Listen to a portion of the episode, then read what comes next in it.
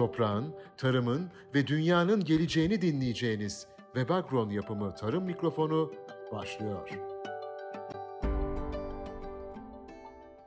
Değerli dinleyenlerimiz merhaba. Yeni bir Tarım Mikrofonu programına daha hoş geldiniz. Uzun süreden beri birlikte değildik. Yaz dönemi ama gündemde çok birikti. Şimdi o bütün e, gündemi çok değerli bir misafirimizle deyim yerindeyse eritmeye gayret göstereceğiz. E, Ziraat Mühendisleri Odası Yönetim Kurulu üyesi Sayın Hatice Ünal'la birlikteyiz. Hatice Hanım merhabalar efendim, hoş geldiniz. Merhabalar Umut Bey, çok teşekkür ederim, hoş bulduk. Çok sağ olun. E, gündem başlıklarımız bir hayli fazla kısa kısa. Biliyorsunuz bu podcast yayınlarını böyle daha çok genç bir kitle e, takip ediyor, dinliyor. Biraz da basitten anlatmanızı rica edeceğim her konuyu.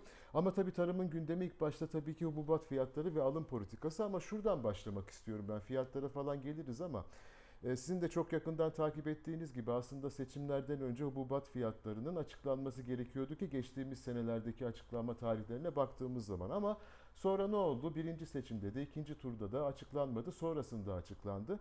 E, burada benim ilk olarak üzerinde hassasiyetle durmak istediğim nokta şu. Yani e, bir siyasi e, süreçten de geçiyor aslında bu tarımsal ürünlerin özellikle alımı yapılan ürünlerin fiyatları. Ya bir tarım ürününün fiyatı, alım fiyatı özellikle açıklanırken niye seçimler beklenir? E, niye oy durumuna bakılır? Ona göre niye karar verilir? Bu rasyonel bir şey değil bence ama Türkiye'nin en önemli sorunlarından bir tanesi. Belki bir iki cümle başlayalım bununla. Ne dersiniz? Tabii ki başlayalım. Tabii e, en büyük beklentidir seçim zamanlarında tarım ürünlerine verilen fiyatlar. Mesela çay fiyatı oldukça ilk açıklandığı zaman çok memnun etmişti çay üreticisini. E, hububat da aynı beklentiyle herkes e, böyle bir ümitlendi. Hububatta da aynı fiyat yükselişini beklediler ama hububatta seçim yatırımı aslında bir sene önce yapılmıştı. Hmm. Dolayısıyla e, seçim sonuna kadar çünkü çiftçinin beklentisini verile, verebilecek durum yoktu malum olduğu Aynen üzere. Öyle. Ee, geldiğimiz noktada da şu anda tam hasatın ortasındayız. Hatta çoğu yerde bitti. Ee, çiftçimiz gerçekten çok zor bir durumda.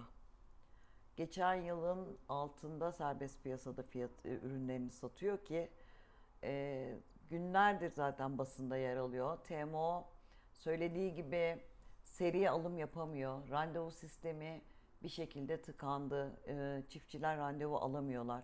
Ürünlerinin çoğu lisanslı depolar dolu. E, ürünlerini açığa dökmüş durumdalar. Yani Eğer, tarlanın ortası ürünü döküyor, üstüne bir şey yani kapatıyor. Işte evinin or, e, evinin bahçesinde e, çoğunluğu öyle. Bunu basından da takip ediyoruz zaten ki bu çok üzücü bir durum. Şimdi ben bu hububat piyasasını bir, bir yıl öncesinden almak istiyorum. Buyurun. Şimdi Türkiye'de buğday yaklaşık 10 milyon tonluk bir açığımız var. Hı hı. Yıllardır rekoltemizi 20 milyon ton olduğunu söylüyoruz. Bunu işte 18 milyonla 22 milyon ton arasında gider Değişiyor. gelir. Ee, ama şu anda Türkiye'nin tüketimi yaklaşık 30 milyon tona dayanmış durumda. Burada bir parantez açabilir miyim? Konudan sapmayacağım merak etmeyin. Ya Türkiye gibi bir ülke eğer 10 e, milyon ton açığı varsa buğdayda bunu üretecek kapasitede değil mi? Niye bizim açığımız var da ithal ediyoruz sürekli? Evet açığımızı kapatabiliriz. Tabii ki üretebiliriz. İşte bunun için bir önceki yıldan almak gelmek gerekiyor istiyorum. diyorsunuz. Şimdi bir önceki yıl e, buğday fiyatları aslında çiftçiyi çok tatmin etti. Ee, siz de programlarınızda hep söylediniz. Dolayısıyla bu da ürünün rekoltesine yansıdı. Hmm. En son Ulusal Ubat Konseyi'nin tahmini 21,5 milyon ton. İşte e, sertifikalı tohumluk kullanım %10 artmış. Demek ki çiftçi aslında kazandığı ürünü de üretmeye, daha fazla üretmeye devam ediyor. Ama bu sezon, geldiğimiz sezonda şu durum, önümüzdeki yıl üretim alanlarını ne kadar daraltacak? Ee, biz daha ithalatımızı ne kadar artıracağız? Emin olun koca bir soru işareti var orada. Eyvah eyvah. Yani şöyle mi e, Hatice Hanım düşünebiliyor musunuz? Şu anda e, hasat çoğu yerde bitti ama devamda ediyor tabii ki dediniz. Ama biz tabii bir sonraki sezonu bile şu anda e, planlayamayacak durumdayız ki planlı üretim konusuna daha sonra geleceğim. E, yani hep şöyle anlatıyorsun sizin gibi uzmanlar 5 yıl sonrasının 10 yıl sonrasının planları yapılır. Ama biz önümüzdeki yani buğday gibi bir üründe bile önümüzdeki sezonu daha göremeyecek durumdayız diyorsunuz. Maalesef. Vah vah vah. Maalesef. Peki şunu soracağım bir de. Ee, Şimdi geçtiğimiz yıl fiyatlardan üretici memnun kaldı ki diyorsunuz. Rekolte arttı. Hatta e, bildiğim kadarıyla e, üretim alanları da arttı az da olsa. E, Hani sertifikalı tohumluk kullanımı da artmış. Şimdi tamam e, seçimler, fiyatlar, eleştirel bir yaklaşım beraber getirdik ama seçimlerden sonra açıklanan fiyatlardan da öyle çok büyük bir serzeniş görmedik. Fena da değildi. Hani özellikle uluslararası e, piyasadaki fiyatlara baktığımız zaman. E, iyi dedik ama bu sefer de söylediğiniz gibi e, alım e, çok zorlaşmaya başladı. Şimdi ben e, programa hazırlanırken Toprak Mahsulleri Ofisi Genel Müdürü bu konuda yaptığı açıklamaları bir okudum. Şimdi diyor ki e, şimdi eleştiriler neydi? Birincisi e, çok ithalat yaptın, depolar doldu. Hayır diyor, o e, depom tamam dolu olabilir ama ben geçtiğimiz seneye oranla diyor iki kat fazla ürün alıyorum her gün diyor yani çiftçiden. Çekebildiğimi çekiyorum diyor. Geçtiğimiz sene işte e, 100 bin ton ürün alırken her gün şimdi bu 180 hatta 200'e çıkan yerler var diyor. Tamam. E, açığa alım yapıyorum diyor, tarlaya alım yapıyorum ama bu sefer de diyor ki işte tarla kiraları çok arttı bunu fırsat bilenler. Hadi tarlayı da buldum bu sefer işçi de lazım diyor, işçim yetmiyor onların da fiyatları arttı diyor. Şimdi bir iyi niyet var ortada tamam bunu kabul ediyoruz ama bütün bunları bir genel müdür e, sorun olarak söylüyorsa eğer şu yorum yapılabilir mi sizce? O zaman arkadaş sen neye hazırlandın? Hani bu sezona hazırlandın mı? Ne dersiniz? Burada beklenti şöyle aslında tabii TMO bir dengeleyici bir unsur olmalıydı. Ama en büyük sıkıntı serbest piyasada tüccarın alım konusundaki isteksizliği. Niye isteksiz tüccar? Çünkü tüccar eee, alım yapmak istemiyor. TMO biliyorsunuz geçtiğimiz yıllarda çok büyük görev zararıyla satışlar yaptı. Hı hı.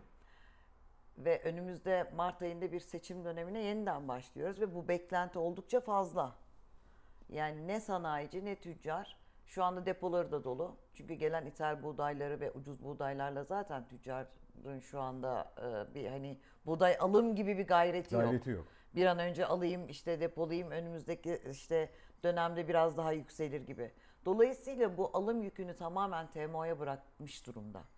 Ee, TMO bu kadar yükü elbette zorlanacak, Zorlanacak. yani. Peki bir şey daha sormak istiyorum. Yine Toprak Mahsulleri Ofisi e, Genel Müdürü diyor ki biz son e, kilos, kilogramına kadar bu ürünü alacağız. Çift, çiftçimiz sabretsin. O açıklamasında ben şöyle bir şeydi hani sitemkar bir tavır da aslında sizin dedi ya çiftçi de çok aceleci kardeşim biraz bekleyiverin demeye getiriyor aslında ama çiftçinin bekleyecek durumu var mı? Çiftçi bir yıldır bekliyor ama. Hmm. Yani çiftçi Ekim ayından itibaren tarlasına sürekli yatırım yapıyor. Ve bunların pek çoğunu gübresini, mazotunu, ilacını, tohumunu bunların hepsini vadeli alıyor.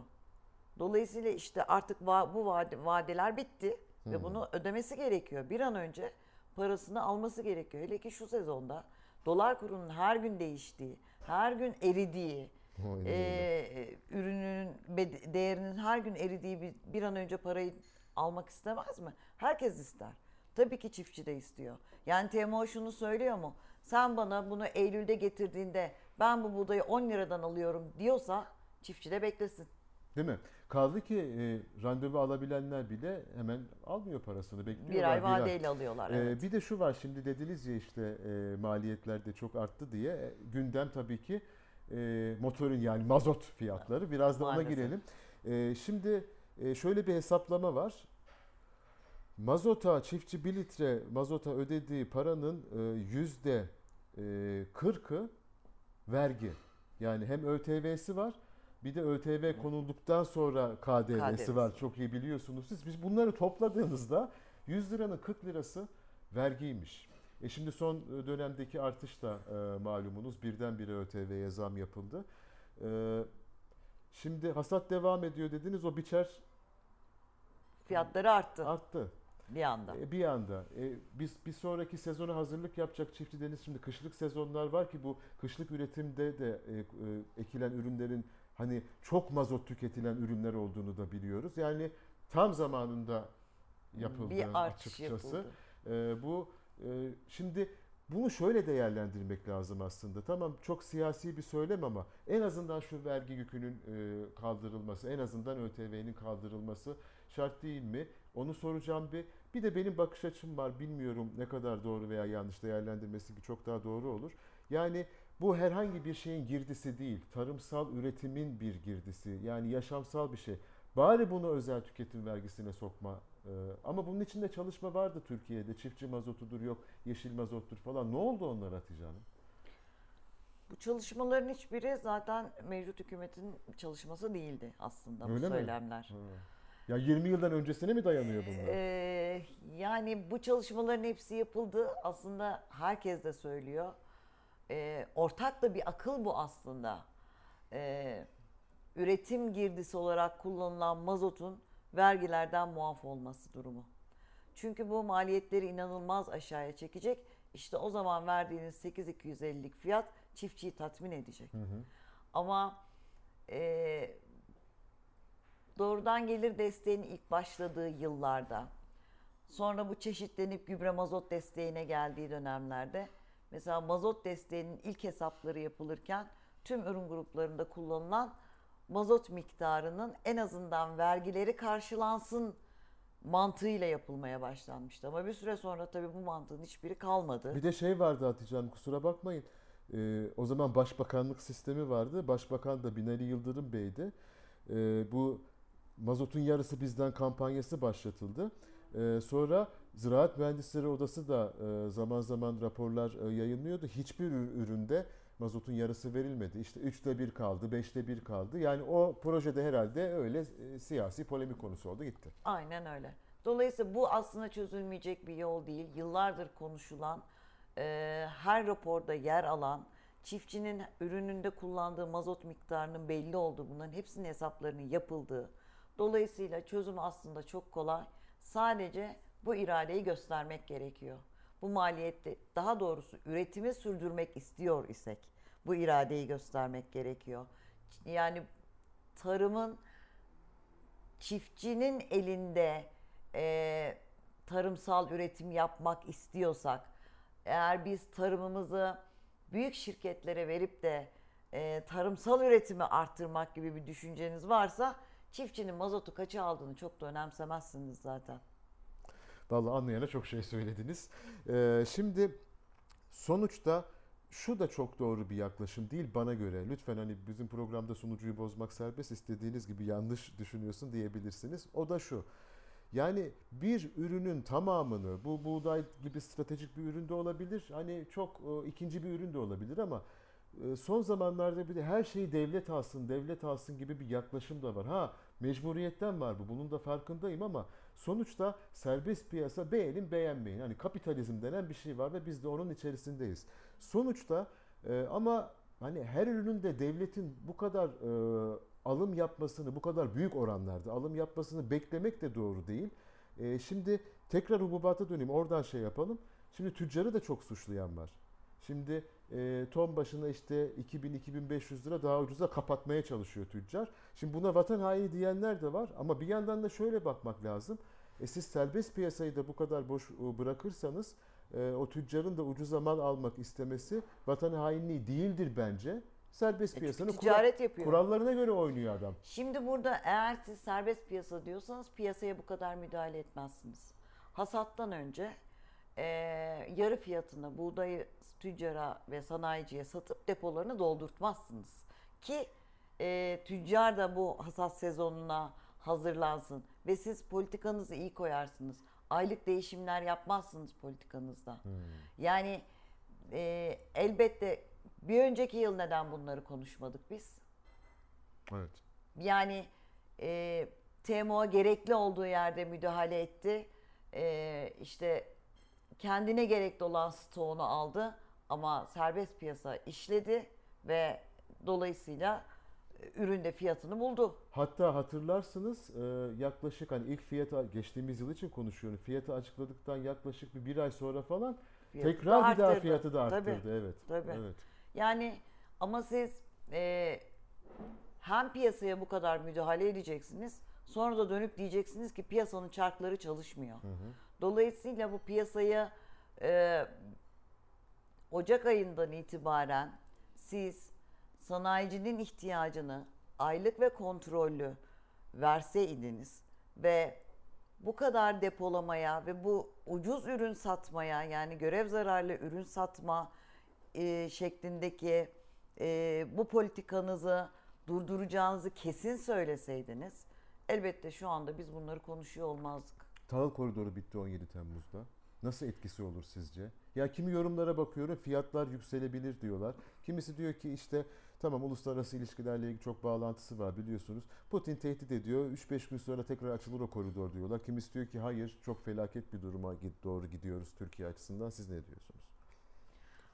Yani dünya piyasalarında fiyatların ben de artacağını düşünüyorum. Bu bizi etkiler tabii ki. Bizi elbette etkileyecek çünkü biz e, yani dediğim gibi 30 milyon tonluk bir tüketimi olan ve e, üretimimizle e, bunu karşılayamadığımız ve ithalat yapmamız gerekiyor. Dolayısıyla ben çiftçi açısından en azından olumlu yansıyacağını düşünüyorum. Çünkü bu bir fiyat artışını getirir diye düşünüyorum ama e, tabii Putin'in gerçekten ne yapacağı belli olmaz. Önümüzdeki günleri izleyeceğiz. Hadi Ama bakalım. Şimdi e, bir planlı üretim sorunsalı var, kronik. E, şimdi şuradaki yorumlar hep diyor ki işte 20 yıldır 30 yıldır Türkiye bunlarla uğraşıyor diye. Ben yine biraz dersimi çalışırken aslında Türkiye'nin 100 yıl öncesinden bu işlerle uğraştığını hatta e, hani biliyorsunuz e, 63 yılında biz hani planlı döneme geçtik. Bırakın 63'ü Cumhuriyet'in kuruluş yıllarından önce bizim kalkınma planlarından önce sanayi planlarımız varmış da 30'lu tarihli. E, o planlarda bile yani tarımsal sanayi geliştirmek açısından tarımsal ürünleri de bir planlayalım falan denmiş. Yani biz 100 yıllık en azından bir mevzudan konuşuyoruz. Ama ve lakin bir türlü planlayamıyoruz. Şimdi kanuni düzenlemeleri biliyorsunuz. Ben tabii konuyla ilgisi kısıtlı olan izleyicilerimiz için şöyle bir söyleyeyim. Bu işin kanunu da çıktı seçimlerden önce. Yönetmeliği de sivil toplum örgütlerinin görüşlerine açıldı. Artık bir planlı üretime geçeceğiz. Biraz sözleşmeli üretimle çok bağlantılı olacak ama bu planlı üretimde ilk başta eleştirilen bir konu var. O da izin konusu. Yani çeşitli ürün gruplarında Tarım ve Orman Bakanlığı izin ver çok basitçe anlatıyorum. İzin vermediği sürece üretim yapamayacaksınız. Ha ben illaki yapıyorum, yapacağım derseniz de desteklerden yararlanamayacaksınız. En kaba hatlarıyla bu. STK'ların görüşlerine açıldı. Çok ciddi eleştiriler var. Yani cezayla, yaptırımla, izinle bu iş olmaz, teşvikle, destekle olur diye ama Türkiye'nin de gerçekten bir tarımsal üretim planlamasına ihtiyacı var. Bakalım Hatice Hanım neler söyleyecek bu konuda. tarımsal üretim planlaması elbette cezayla olmaz. Yani bu planlamak değil. Eğer siz ürettirmek istiyorsanız işte gene dönüp dolaşıp serbest piyasa değil devlete dönüyoruz. Çünkü devlet eğer çiftçiye diyorsa ki sen bu tarlada bunu ekeceksin Ya da ekmeyeceksin. ya da Ekmeyeceksin. ekmeyeceksin. Ee, o zaman ne ektirecekse Hı. o ürünün alım garantisini daha da önemlisi çiftçiye gelir garantisini vermek zorunda. Gelir garantili üretim modeli de bir önceki bakan döneminde çok konuşulmuştu. Sonra seçimlerden sonra kimse konuşmamaya başladı. Yani birine eğer e, zorunlu olarak bir şeyi ürettirecekseniz e, yine bu yıla döneceğim. Diyelim ki bu yılki hububatı geçen yıl Tarım Bakanlığı'nın çünkü rekolteyi de arttırmak istiyoruz. Çünkü yavaş yavaş değil mi? Yani 30 milyon tonlara çıkalım istiyoruz buğdayda. Tüketimimizi karşılamak için ithalatı azaltacağız. Peki diyelim ki geçen yıl bununla ilgili bu uygulamayı yaptınız ve çiftçilere ektirdiniz. Peki şu anda ne olacaktı? Yani şunu söylemeye çalışıyorum. Zorunlu olarak e, ürettirdiğiniz zaman siz o çiftçiye burada devlet çiftçiye sözleşmeli üretim yaptıracak. Buysa eğer. Tüylerim diken diken oluyor Hatice Hanım sözleşmeli üretim dediğimizde. Çünkü hani bazı domates başta olmak üzere sebze grubu ürünlerde, şeker pancarında falan biz bu modeli biliyoruz ama üreticinin bazı yıllar çok mağdur olduğunu da biliyoruz. E, Çünkü yani Evet. üreticinin gerçekten hani hakkını savunacak bir gücü de parası da sermayesi de yok ve karşısında çok büyük tekeller var. Şimdi bu planlı üretim, sözleşmeli üretimle birlikte yaygınlaşacaksa ben geçtiğimiz tecrübelere baktığımız zaman hani eyvah eyvah diyorum ama başka bir doğru yol da gelmiyor açıkçası. Yani nasıl kurulmalı bu sözleşmeli üretim modeli? Sözleşmeli üretim modelini kurmak yerine yani daha doğrusu şunu söylemeye çalışıyorum aslında. Yeni getirilen tarımsal üretim planlama modelinde Hı. devlet çiftçiye eğer diyorsa ki benim söylediğimi ekeceksin eğer bunu ekmezsen ben sana işte 5 yıl desteklerden faydalandırmam bir ceza öngörüyorsan ve zorunlu olarak bu ürünü ektiriyorsan sen devlet olarak o zaman o çiftçiyle sözleşme yapmak zorundasın. O Ve ana o- fiyatı olacak mı? o Evet? Ha. ve hayır ve ona hem gelirini hem o ürünün alımını garanti etmek zorundasın. Eğer üretimde bu zor yani bu zorunluluğu getiriyorsa. Ya da çiftçi bir özel e, firmayla alım için sözleşme imzaladıysa firmanın o sözleşmeye uymasının garantisi de devlet olmalı gibi biraz daha yumuşatabilir miyiz? Hani her şeyi devlet O almasın. sözleşmeli üretimde başka bir yöntem aslında. Hı hı. Yani o işin başka bir boyutu. Yani dediğiniz gibi işte domateste e, her yıl neredeyse yaşıyoruz aslında bu fiyat dalgalanmalarından karşılıklı mağduriyetleri hep görüyoruz. Elbette ki burada bir garantör sisteme ya da bir garantör kuruluşa ihtiyaç var. Her iki tarafın da hakkını savunacak. Bundan bahsetmiyorum. Şu anda devletin kendi eliyle hani ürettirmek üzere yasaklarla, cezalarla Varla. ürettirmesi gerektiği durumda devletin orada bir işte o zaman sen yasaklıyorsan başka bir şey ürettirmesini kendi ürettireceğin ürün için o çiftçiyle devlet olarak sözleşme yap. Alım garantisini sen ver o zaman. En azından sistemi Kimseye bunu alıştırana yapamaz. kadar. Evet, En kimseye azından. yani bu, bu böyle bir dikteyle üretim yaptırılamaz. Ee, mesela şu an e, köylerde ben de aynı zamanda hani Az çok Üreticisiniz. Ben Üretici. Şu anda mesela kanola biçiliyor. Geçen yıl 13 liraya kanola satan çiftçi bu yıl 10 liraya pazar bulamıyor. Yani böyle bir durumda tabii Türkiye'nin çok büyük bir yağ açığı var. Hadi bunu konuşalım. Siz devlet olarak diyeceksiniz ki sen buralarda buğday değil kanola ek. Peki bu fiyatın garantisini ya da gelirin garantisini verebilecek misiniz çiftçiye? yok işte bu sezonda. Yani dolayısıyla bu yöntem böyle cezalarla falan olacak bir şey değil. Ee, bunu daha iyi kurgulamak lazım. Şunu yapabilirsiniz ki işin doğrusu da budur aslında herkes de bunu söyler. Şimdi ülkeyi havzalara ayırdınız sayılarını sürekli değiştirerek. Evet. Ee, ama üretimin artmasını istediğiniz ürünlerde siz iklimi, coğrafyası uygun olan bölgelerde biraz daha fazla destek verirsiniz. Seçimi de çiftçiye bırakırsınız. Bakın çok güzel bir şey söylediniz. Yani şu ürünü izi ekmezsen ya da benim izin vermediğim ürünü ekersen destekten yararlanamazsın yerine e, ekilmesini istediğin ürüne teşvik ver, destek ver. Üretim planlamasını bö- böyle yap diyorsunuz. Evet.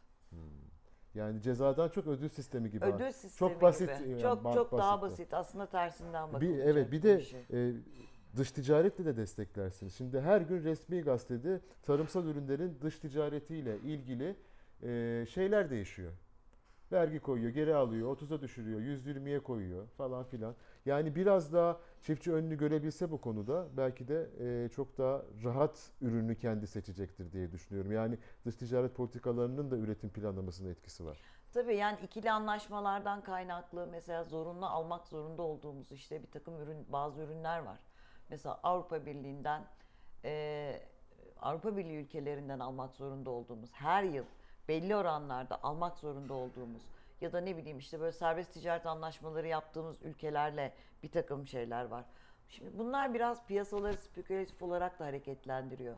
Ama bu anlaşmaların gereği alımlarını e, iç piyasaya e, iç piyasadaki dengeleri bozmayacak şekilde yaparsanız ve bunu da e, hiç kimse de zarar görmez. Tabii bunları yaparken de e, ülkenin işte üretim sezonunuzu, hasat sezonunuzu, pazarlama sezonunuzu bunların hepsini dengelemek gerekiyor. Aynen öyle. Aynen öyle. Bir de şey var.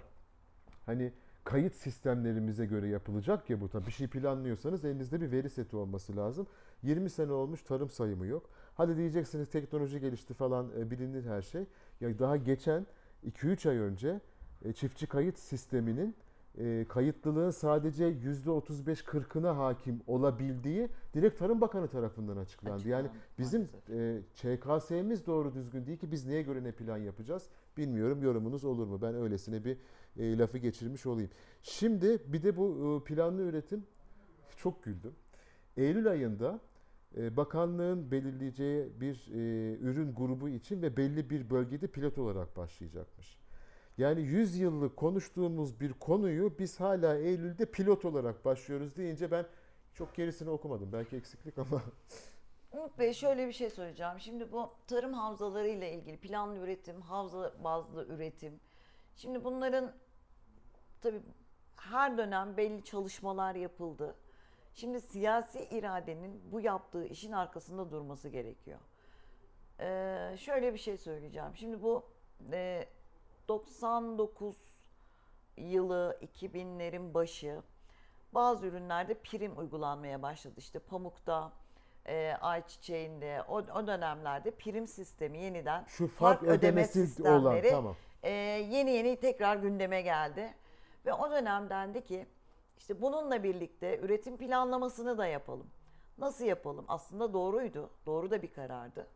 Pamuğun çok az üretildiği. Aslında e, hani Çanakkale gibi, Gibi, o dönemler evet, için. Tamam. Buralarda dediler ki biz pamuğa e, prim desteği vermeyeceğiz. Eken yine eksin ama. Eken yine eksin. Eksin. Biz prim vermeyeceğiz. Tabii e, o dönem tabii ki başbakanlık sistemi, parlamenter sistem başka bir e, yönetim şeklimiz var. E, aslında bu kararlılıkta durulabilseydi, söylemeye çalıştığımızda bu aslında.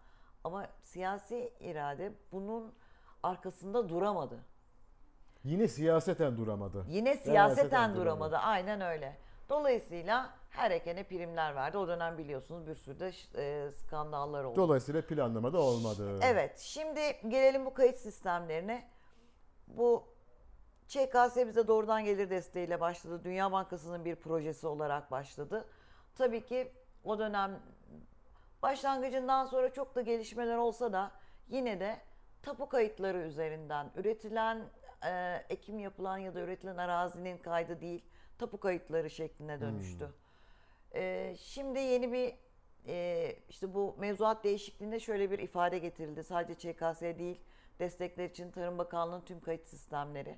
Bununla ilgili yeni bir takım çalışmalar da yapıyorlar ama e, bu kayıt sistemlerinin dışında Tarım Bakanlığı'nın kendi içindeki genel müdürlüklerindeki toplanan verilerin işlenmesi bile çok büyük bir problem aslında şu anda. Hiçbir genel müdürlük diğerinin ne yaptığını bilmiyor maalesef. Çok ki. üzür yani çok üzücü bir olay. Ee, herkesin kendi verileri kendinde saklı, asla paylaşılmıyor. Öyle bir taassup da var yani. Var tabii. Var, Mesela var, şöyle var. bir şey var. Biz bazı özel ürünlerde de hangi üründen ne kadar ne zaman ithal ediyoruz? İşte neyi tercih ediyoruz? Hani bu genel ürünlerden ya da hububat gibi söylemiyorum. Ee, bunları mesela bilmek istediğimizde asla bu verilere ulaşamıyoruz, alamıyoruz. Eyvah. Yani e, sadece işte gümrük tarife istatistik pozisyonlarında sıralanan ya da ayrılanlar kadarını biliyoruz ama bazen daha özellere de ihtiyaç var. Belki üretimleri şekillendireceğiz ama maalesef biz bu verilerin hiçbirine ulaşamıyoruz. Bununla ilgili yeni bir çalışma başladı. Bir sonuca ulaşır mı? Çok umutlu değilim. Çünkü bunların hepsi aslında sadece e, tarımsal üretimi arttırmak, e, çiftçiyi kırsalda kalkındırmak, bu amaç, bunlar amaç edinilirse e, başarılabilecek şeyler. Ama siz 20 yıldır yaşadığımız bir şey var. Türkiye'de tarımı şirketleştiriyoruz. Evet. E, dolayısıyla aslında tarımsal üretimin büyük bir bölümünü küçük çiftçi yapıyor ama biz bu gerçeği hep es geçiyoruz. Evet. %80 diyorlar hani raporlar doğruysa. Ya dünyada da Türkiye'de de oranlar hemen hemen aynıymış. Üretimin %80'ini küçük aile çiftlikleri yapıyormuş. Evet ama biz bütün programımızı 20 yıldır bu sektörü nasıl şirketleştireceğiz diye Eyvallah. yapıyoruz. Ee, bunun için bir sürü boşa krediler de harcadık. Hmm. Bir dönem hayvancılık için verilen kredileri düşünün. Bütün büyük firmaların bu kredileri alıp da büyük hayvan fir- e, işletmeleri kurup sonra tabii ki bilmedikleri bir iş olduğu için bütün bu yatırımların boşa gittiğini de hatırlayın. Dolayısıyla biz tarımı kalkındırmak, üretimi arttırmak elbette çiftçiyi kalkındırmaktan geçecek. Şimdi çok güzel bağladınız. Aslında burada bitireyim diye de düşündüm ama öyle bir çiftçi vurgusu yaptınız ki bir konuyu atlamak istemiyorum. Şimdi üretim planlaması diyoruz. Bu planlamayı tabii ki birileri yapacak. Tarımsal Üretim Planlama Kurulu içerisinde çiftçi yok. E tabii zaten e, Kim planlıyor? Çiftçinin olmadığı bir yerde tarım planlıyorsunuz. tabii taslak da o yönde çünkü. Diyor ki zaten ben söyleyeceğim sen ekeceksin ekmezsen cezalandıracağım. Ya herhangi bir o yüzden çiftçinin- çiftçiye de gerek duymadılar. Ya bir çiftçiyi temsil eden bir kurumu ya tamam görüşler toplanıyor ama sonuçta karar verici kurul içerisinde çiftçinin olmaması da Ama işte bakış açısı bu zaten. Anladım, Yani anladım. maalesef. Ee, Hatice'm çok teşekkür ediyorum. Konu başlıklarım arasında e, ben sizi tabii ki hem çiftçisiniz hem de Ziraat Mühendisleri Odası Yönetim Kurulu üyesisiniz. Ziraat mühendislerinin ve tarım danışmanlarının sorunları da vardı ama şöyle bir bakayım 30 dakika olmuş. Ee, şöyle bir a, avantaj devşireyim kendime bundan. Bir programı tamamen ziraat mühendisleri istihdamına, tarım danışmanlarına sadece bir program ona ayıralım. Bugün Çok e, sevinirim. gündemden sileyim ben Yani bunu. burada çünkü gerçekten meslektaşlarımızın çok büyük sorunları var. Ee, bunu ayrı ve özel bir programda konuşmayı ben de çok isterim. Çok teşekkür ediyorum. Çok sağ olun. Çok keyifli bir sohbet oldu benim için de. Bunu canı ciğerden söylüyorum. Çok da şey öğrendim. Ha geleceğe yönelik böyle çok umutlu şeyler söylemek tabii isterdik ama öyle bir e, politika e, ya da uygulama gördüğümüzde dinleyenlerimiz emin olsun. Onu da hep birlikte aktarırız. Bir kez daha sağ olun. Ben teşekkür ediyorum. Sağ olun. Değerli dostlar çok teşekkür ediyoruz tarım mikrofonunu dinlediğiniz için. Bir sonraki yayında görüşmek dileğiyle efendim. Her şeye her şeye rağmen neşeniz bol, ürününüz bereketli olsun efendim. Kalın sağlıcakla.